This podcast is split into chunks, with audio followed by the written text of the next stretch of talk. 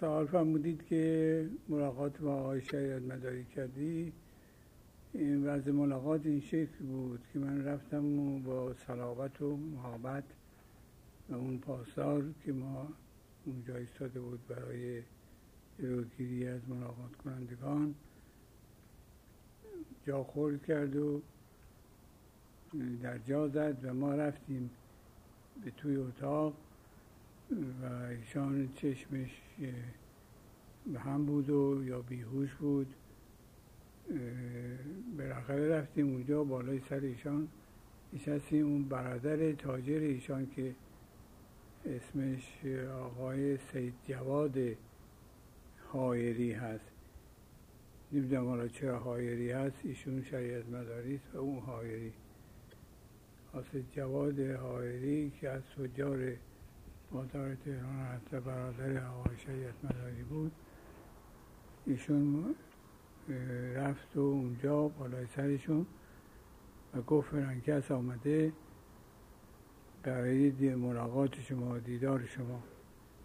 ایشان چشمش باز کرد و خیلی خوشبخت شد. خیلی خوشبخت شد. ما هم سلام علیک کردیم و اول پرسی کردیم. بعد ایشان فرمودن که شنیدم مرحوم آقای اخویتون فوت کردند و تسلیت میگم به شما ما تشکر کردیم از مرحومشون من ضمنا بهشون گفتم به اینکه آقا شما غصه نخورید. شما مقامتون محفوظه پیش همه و اول پیش خدا و بعدم پیش همه مردم واقعبین مقامتون محفوظه بالاخره از این جریانات متأثر نباشید. شما کسی هستید که جزء به نظر من یادگارهای مرحوم پدرم هستید و ما به شما و همه مردم به شما احترام می‌گذارن و غصه نخورید متحصر نباشید. انشاءالله که امیدواریم خداوند شفای عنایت کنه.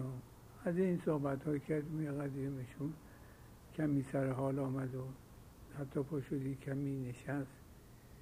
من دم دیگه بیشتر از این مزاحمت هست برای حال ایشون و اینا. خداحافظی کردم و آمدم بیرون. این بود آخرین ملاقات بنده با آقای شریعت مدار که بعد از آقای شریعت مداری ببخشید. که بعد از چند روزی ایشان یا دو روز بعد ایشان فوت کردن. خیلی ممنون. آقای هایری من نوار شما رو که گوش می‌دادم در نوارای پیشین شما شما راجع به روی زمان رضاشاه صحبت کردید و روی کار آمدن رضاشاه که در اوائل رضاشاه مایل بود که رئیس جمهور ایران بشه ولی روحانیون با جمهوری مخالفت می‌کردند و سلطنت رو ترجیح می‌دادند. می‌تونید از تا اونجایی که خاطرتون یاری می‌کنه یه مقداری برای ما توضیح بفرمایید که چطور بود که روحانیون سلطنت رو به جمهوری ترجیح می‌دادن ولی بنده خیال می‌کنم شخصا البته خیال می‌کنم. من چون اون وقت خیلی کودک بودم. بله. هیچ وارد این مسائل نبودم. که بیم و علت این قضیه علت سیاسی و تاریخی چیه. ولی خودم حدس می‌زنم که علت این جریان این بود که آقایون علما مراجع تقلید به خصوص و دیگر آقایون علما و روحانیون شیعه سنی هم همینطور درست اطلاعی از اوجاع جهان و از فرمول های حکومتی سیستم های مختلف حکومتی ندارند شاید به نظر بنده این بود علت اینکه سلطنت رو ترجیح دادن بر جمهوری این بود که چون همسایه شمالی ما روسیه بود و روسیه یک سیستم جمهوری تشکیل داده بود و جمهوری اعلام کرده بود اینا از کلمه جمهوری میترسیدن که مسئله مسئله یه تمایل به شوروی بشه و بالاخره اون سیستم تحمیل بشه بر ایران که ضد دین و ضد خدا و امثال این بود. از این جهت اینها به علاوه سلطنت خوب یک جریان خیلی قدیمی بود. اینا عادت کرده بودن رابطه داشته باشن با پادشاه. شاه با اونها رابطه داشته باشه این یک جریان سنتی قدیمی بود که شاه همیشه با علماء رابطه مستقیمی داشت. از زمانهای بسیار پیشین از زمان صفویه به این طرف که به خصوص زمان صفویه که خیلی روابط روحانیت با دربار ایران بسیار قوی بود و بسیار بسیار بسیار محکم بود. داد و ستد بسیار عمیقی می داشتن. بعدم در زمانهای قاجاریه این رابطه هم دور یا شدت بیشتری داشت و بالاخره همون به همون شدت زمان صفویه بود. تا زمان پهلوی این جران ادامه داشت. از این جهت روحانیون و مراجع عادت کرده بودن به سیستم سلطنت. وقتی که انسان به یک سیستمی عادت بکنه البته میل داره که تا اندازه که توان داره اون سیستم رو حفظ بکنه. هر شود که بعد بعد که رضا شاه آمده بود و گفته بودن به اینکه اگر شما شما قول می‌دید به ما که این مراقات رضا شاه یعنی رضا خان اون روز با آقایان مراجعی که مرحوم پدرم بود و مرحوم آستاب حسن اصفهانی و مرحوم میرحسین ناینی در قوم این ملاقات در منزل مرحوم پدر ما واقع شده بود بله این توضیح بله. فرمودید بله. رو نوار هست بله. بله. آقای هایری شما در نوار پیشینتون درباره اختلاف وزارت فرهنگ با آیت الله بروجردی در دوره دکتر مصدق صحبت کردین درباره تدریس شرعیات در مدارس. اما مطلب رو نشکافتید و خاطره ای در این مورد به میان نیاوردید ممکنه لطف بفرمایید این کار رو انجام بدید؟ خاطره به خصوص یادم نیست به طور کلی. خب آقای آقای بروجدی خدا رحمتشون کنه یه مرجع تقلید بسیار خوبی بود. یعنی همه مراجع تقلید خوبن انشاءالله. ولی ایشان یک رابطه بسیار لطیفی با دولت وقت همیشه داشت. اون جریاناتی که مربوط به مذهب و مربوط به خودشون بود سعی می‌کردن به هر وسیله هست به اصطلاح سنگ خودشون رو حق کنن و محکم بکنن نظریه خودشون رو پیاده کنند و اجرا کنن. و اون جریاناتی که مربوط به سیاست جهانی و سیاست بین المللی و سیاست هایی که ارتباط زیادی به مذهب نداشت در اون جریانات به هیچ وجه دخالت نمی‌کردن بلکه شاید بعض وقتها کمک هم می‌کردن به دولت در مسائل شریعات ایشون خب می‌دونست که این جریانی است که باید انجام بشه برای خاطر تربیت جوان ها و مچه های خودمون. باید شریعات گفته بشه با یه نظم خوبی. این جریان بود و زمان مرحوم دکتر مصدق هم ایشون مداخله کرد در این جریانات بالاخره منتهی شد. منتهی شد به اینکه مرحوم آقای بوزیدی چون من به من تعلق خاطر زیادی داشتن و من از جمله های مخصوص ایشان بودم اینها. قرض به این صورت انجام گرفت که آقای بوزیدی من مرحوم آقای بوزیدی بنده رو معرفی کردن به عنوان مشتهد جامع شرایط شورای عالی فرهنگ.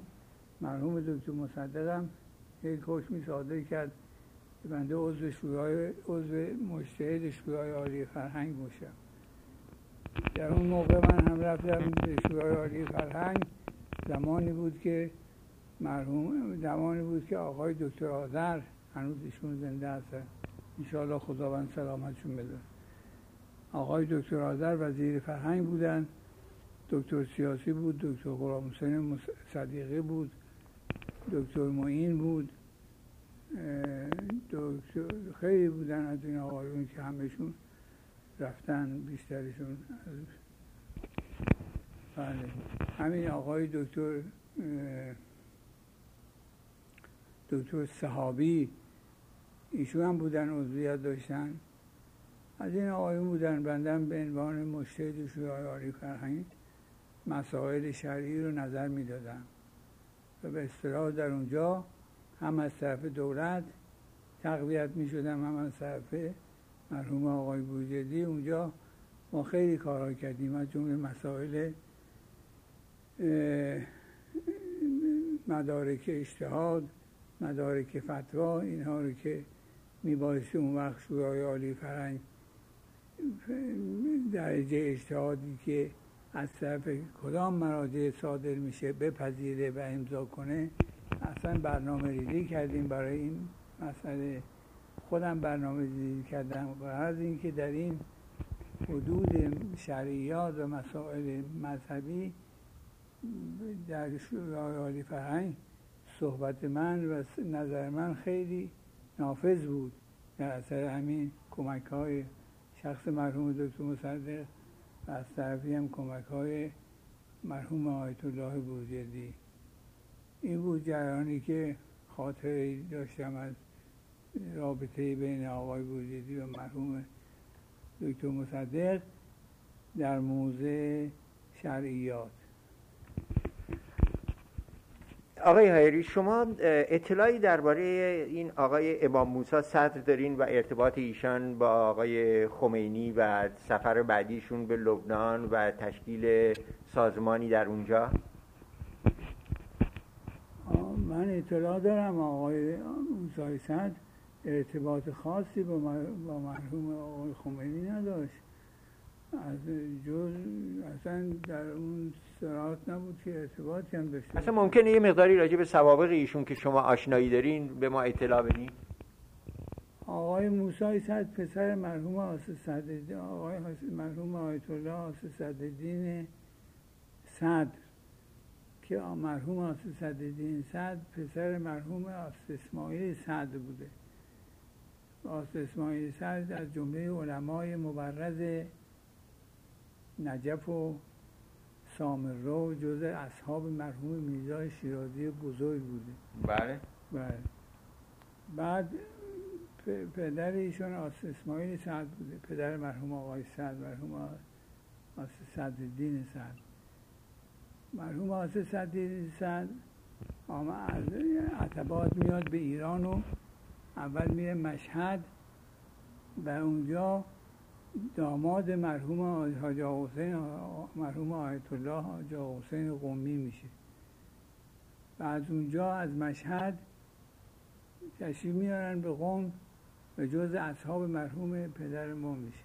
آقا صدی بله. از جمله اشخاصی که بسیار نزدیک بودن به مرحوم پدرم مرحوم آیت الله صدیدین سعد بود. ایشان فرزندانی داشتن که دو تاشون فرزندان نسبتا تحصیل کرده و معروفی هستن. یکی آقای آسدزای صدره که بزرگتر از آموسای صدره. ایشون فعلا از علمای قوم و بسیار از علمای ایرانه. بسیار تحصیل کرده و پر معلومات و اینهاست اهل قلم هم هست. گهگاهی کتاب هایی هم منتشر می‌کنن. بسیار نافع. و بعدم فرزند بعد از ایشون هم آقای آسد موسای صد.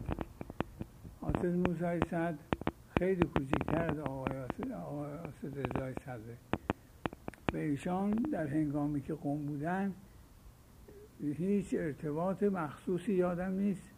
یعنی یادم هست که هیچ ارتباط مخصوصی با مرحوم خمینی نداشتن و اینکه تحصیلاتش اونقدر فوق بالا نبود که مثلا پیش آقای خمینی درس بخونه یا اینکه خلاصه جز طلاب معمولی بود و شاید مثلا در حدود سطح و اینها بود به قول به اصطلاح روحانیون حوزه.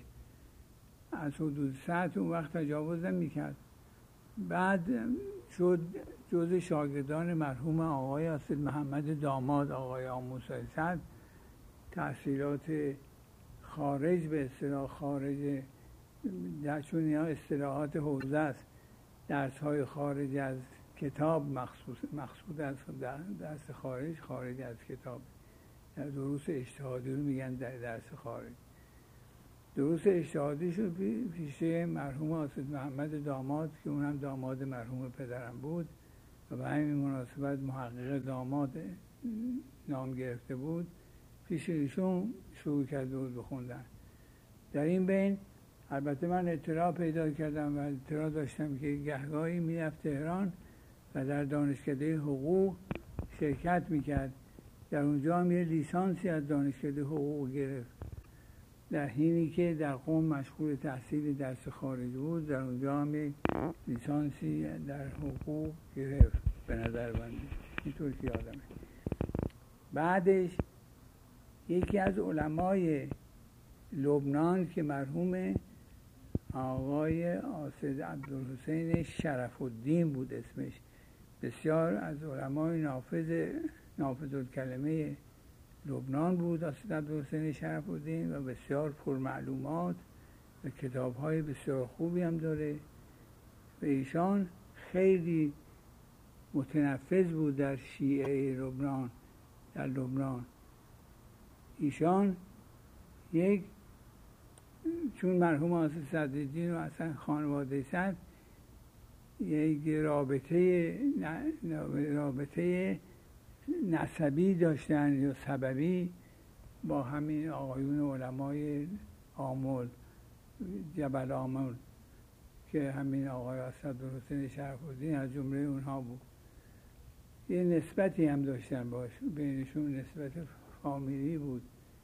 بین سعد خاندان سعد و خاندان شرف الدین و مرحوم شرف الدین عبدالحسین شرف الدین معروف بود.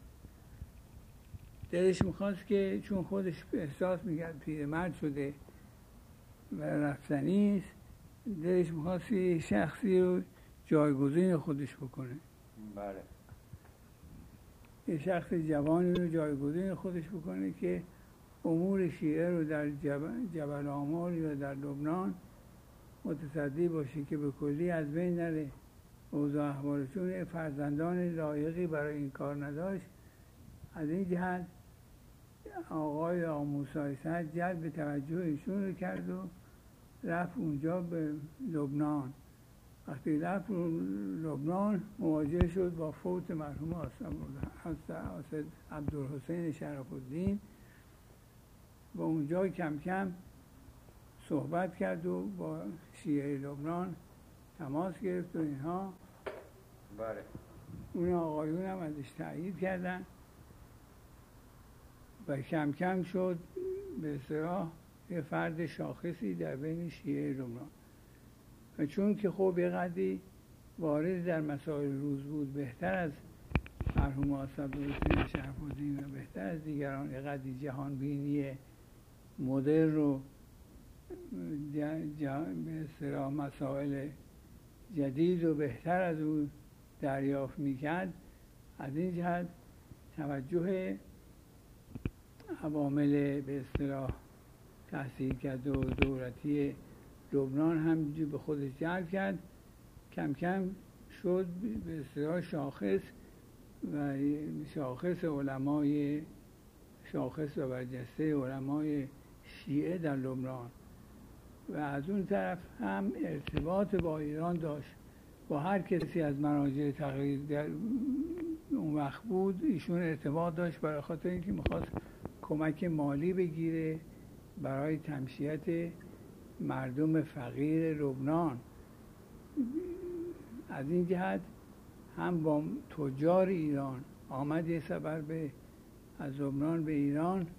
من یادم هست تماس گرفت با تجار حتی با دولت حتی ملاقات کرد با محمد شاه پهلوی برای جلب توجه اینها و دریافت به اصطلاح کمک های مالی برای امور شیعه در اونجا. چون شیعیان لبنان خیلی فقیر و بیبزاعت بودن.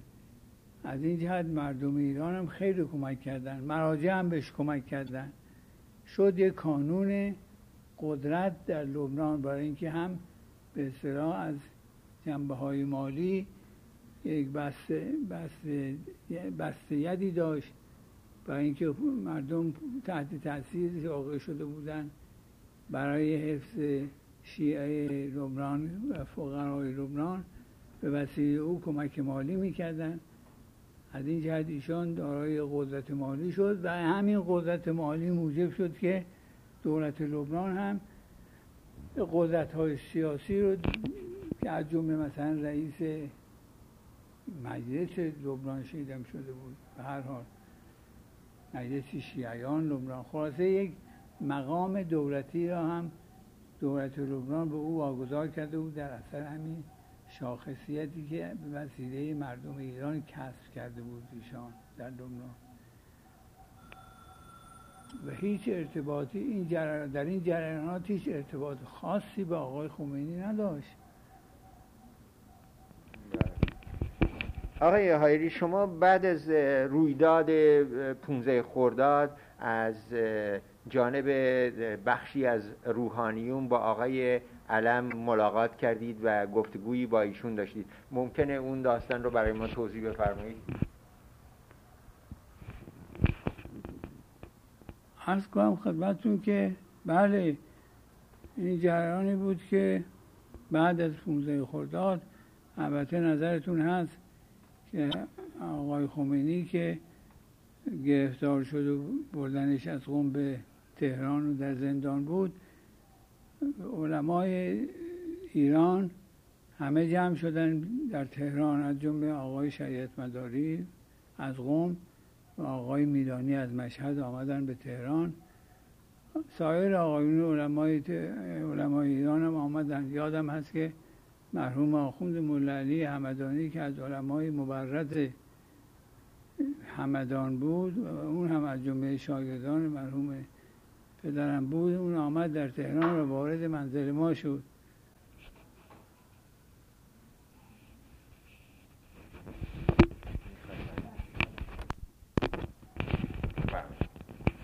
بله آقای آمولعلی همدانی که از علمای بسیار مبرز بود در ایران و محلش در همدان بود چون که از جمله شاگردان خوب مرحوم پدرم بود آمد به تهران در همون واقع 15 خرداد و به منزل من وارد شد. مردم خیلی می آمدن به دیدنش. دولتی ها رجال از جمله رئیس ساواک اون وقت آقای پاکروان. پاکروان. می آمد اونجا. ولی من در مجالس اونها هیچ شرکت نمی کردم. با اینکه آقای مللی خیلی اصرار می‌کرد که شرکت کن و اظهار نظر کن. ولی من چون از اول معتقد بودم که این انقلاب یا این جهشی که به راه افتاده بود یه جهش بدون مقصد یه جهش کورکورانه است. از این جهت به هیچ وجه خودم شرکت نمی کردم در هیچ یک از جرانات شرکت نمی کردم مرحوم آقای اخوی بودن که از طرف من ولی من گاهی می‌رفتم به عنوان صاحب خونه اون کنار میشستم. دم در برای اینکه بعضی از محترمین که می آمدن ازشون پذیرایی بکنم. بیشتر از این شرکت. حتی در مراقات ها و بازدیدها مرحوم آقای اخوی به جای من تشریف می بودن همراه با آقای مولدی باری وقتی که ایشون رفتن همه علمای که آمده بودن به تهران رفتن فقط دو نفر از, از اونها که آقای شریعت مداری بوده و آقای میلانی باقی موندن در تهران. چون موقع انتخابات بود اون زمانی بود که آقای از مرحوم, مرحوم الله علم آقای الله علم نخست وزیر بود. و هی شعار می‌داد که انتخابات آزاد انجام میدیم و اینها. خب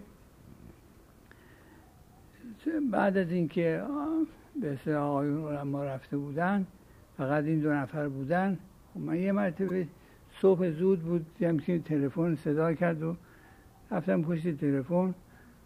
دیدم که آقای شاید مدار پشت تلفن من میفرمان به اینکه شما زود بیاد اینجا ما بتون یه کاری داریم به شما. تعجب کردم گفتم یه قدری ناراحت شدم که شاید واقعی اتفاق افتاده. که این شکل ما رو احضار کردنشون و اینکه من در جریانات سیاسی وارد نبودم. شاید واقع واقعی خصوصی ناهنجاری اتفاق افتاده. ولی گفتن نه چیزی نیست. فقط ما می‌خوایم از شما یه خواهشی بکنیم. و در اینجا من هستم آقای میلانی. به دل ما می‌خواد که سومی شما تشریف داشته باشید و با شما یه مشورتی بکنید من فورا رفتم یه تاکسی گرفتم منزل من در قرحک بود. خودشون آدرس دادن پشت تلفن که آخر امیریه. شاید اون تلفنی که فرمودن پیش از آفتاب پیش از شروع آفتاب بود. من رفتم تاکسی گرفتم و رفتم خیابون امیریه. اون آخر امیریه منزل یکی از تجار بود تجار تبریز که منزل آقای شریعت مداری اونجا بود. رفتم دیدم بله آقای میرانی تشریف دارند و آقای شریعت مداری کسی هم نیست. من نشستم و ایشون خیلی سالوت کردن و آقای میرانی هم خیلی سالوت کردن. بعد گفتن که ما می‌خوایم از شما یه خواهشی بکنیم. گفتم بفرمایید. گفتم که فرمودن که چیز آقای از نخست آقای علم ما که آمدیم به تهران هیچ به اصطلاح تشریفات احترامی از ما برای ما انجام نداده. حتی کسی هم نفرستاده برای احوال پرسی یا اظهار عاطفه یا اظهار چی؟ اظهار ادب. از این جهت خودمون نمی‌خوایم با شماس بگیریم. به همین علت که هیچ اظهار تمایلی به ما نکرده. و تنها کسی که ما انتخاب کردیم فکر کردیم که پیغام ما رو ببره شما هستید. شما باید قبول بکنید که از طرف ما برید با آقای علم ملاقات کنید و پیغام ما رو بدید. من گفتم آقا شما می‌دونید من در این جریانات سیاسی همدن وارد نبودم و الانم نمی‌خوام وارد بشم. از طرفی هم من اصلا نه آقای اصلا علم رو دیدم نه ایشون منو می‌شناسی. مناسبت نداری که من برم. گفتن که نه اون رو خاطر جمع باشید ما خودمون معرفی می‌کنیم به اندازه کافی. ولی ما غیر از شما کسی رو صلاح نمی‌دونیم و نداریم کسی که بفرستیم. هر کسی رو فکر کردیم آن نمی‌دونم چه فکری کرده بودن. به جای شما نمیشه. بنده بعد دیدم که اگر اصرار بکنم به نرفتن و این کار رو از رفتن بکنم خیلی بهشون برمیخوره بالاخره این دو نفر از مراجع تقلیدن از طرفی من هیچ کاری در این جریانات به نفعشون انجام ندادم. رو بر علیهشون هم انجام ندادم ولی هیچ کار دیگه هم در جهت روش اونها انجام ندادم و اینا خیلی خورده میشن اگر چون این کار جزئی من قبول نکنم. بالاخره در آخر امر قبول کردم که برم. فورا آقای شریعت مداری پا شدن و رفتن پشت تلفن. گویا دوی که من استراق سهم کردم فهمیدم که با آقای بهادری که اون وقت به سناتور تبریز بود صحبت می‌کردن. گفتم فلان کس آمده اینجا ما ازشون خواهش کردیم که از طرف ما پیغام ما رو با آقای علم بدند و اینها و شما یه وقتی بگید که ایشون ملاقات کنن. شاید در حدود خیلی زود ده دقیقه نکشید یا شاید در حدود ده دقیقه دوازده دقیقه یا الا حد نهایتی بیشتر از 15 دقیقه نکشید که جواب آمد که فردا تشریف بیایید به کاخ نخست وزیری.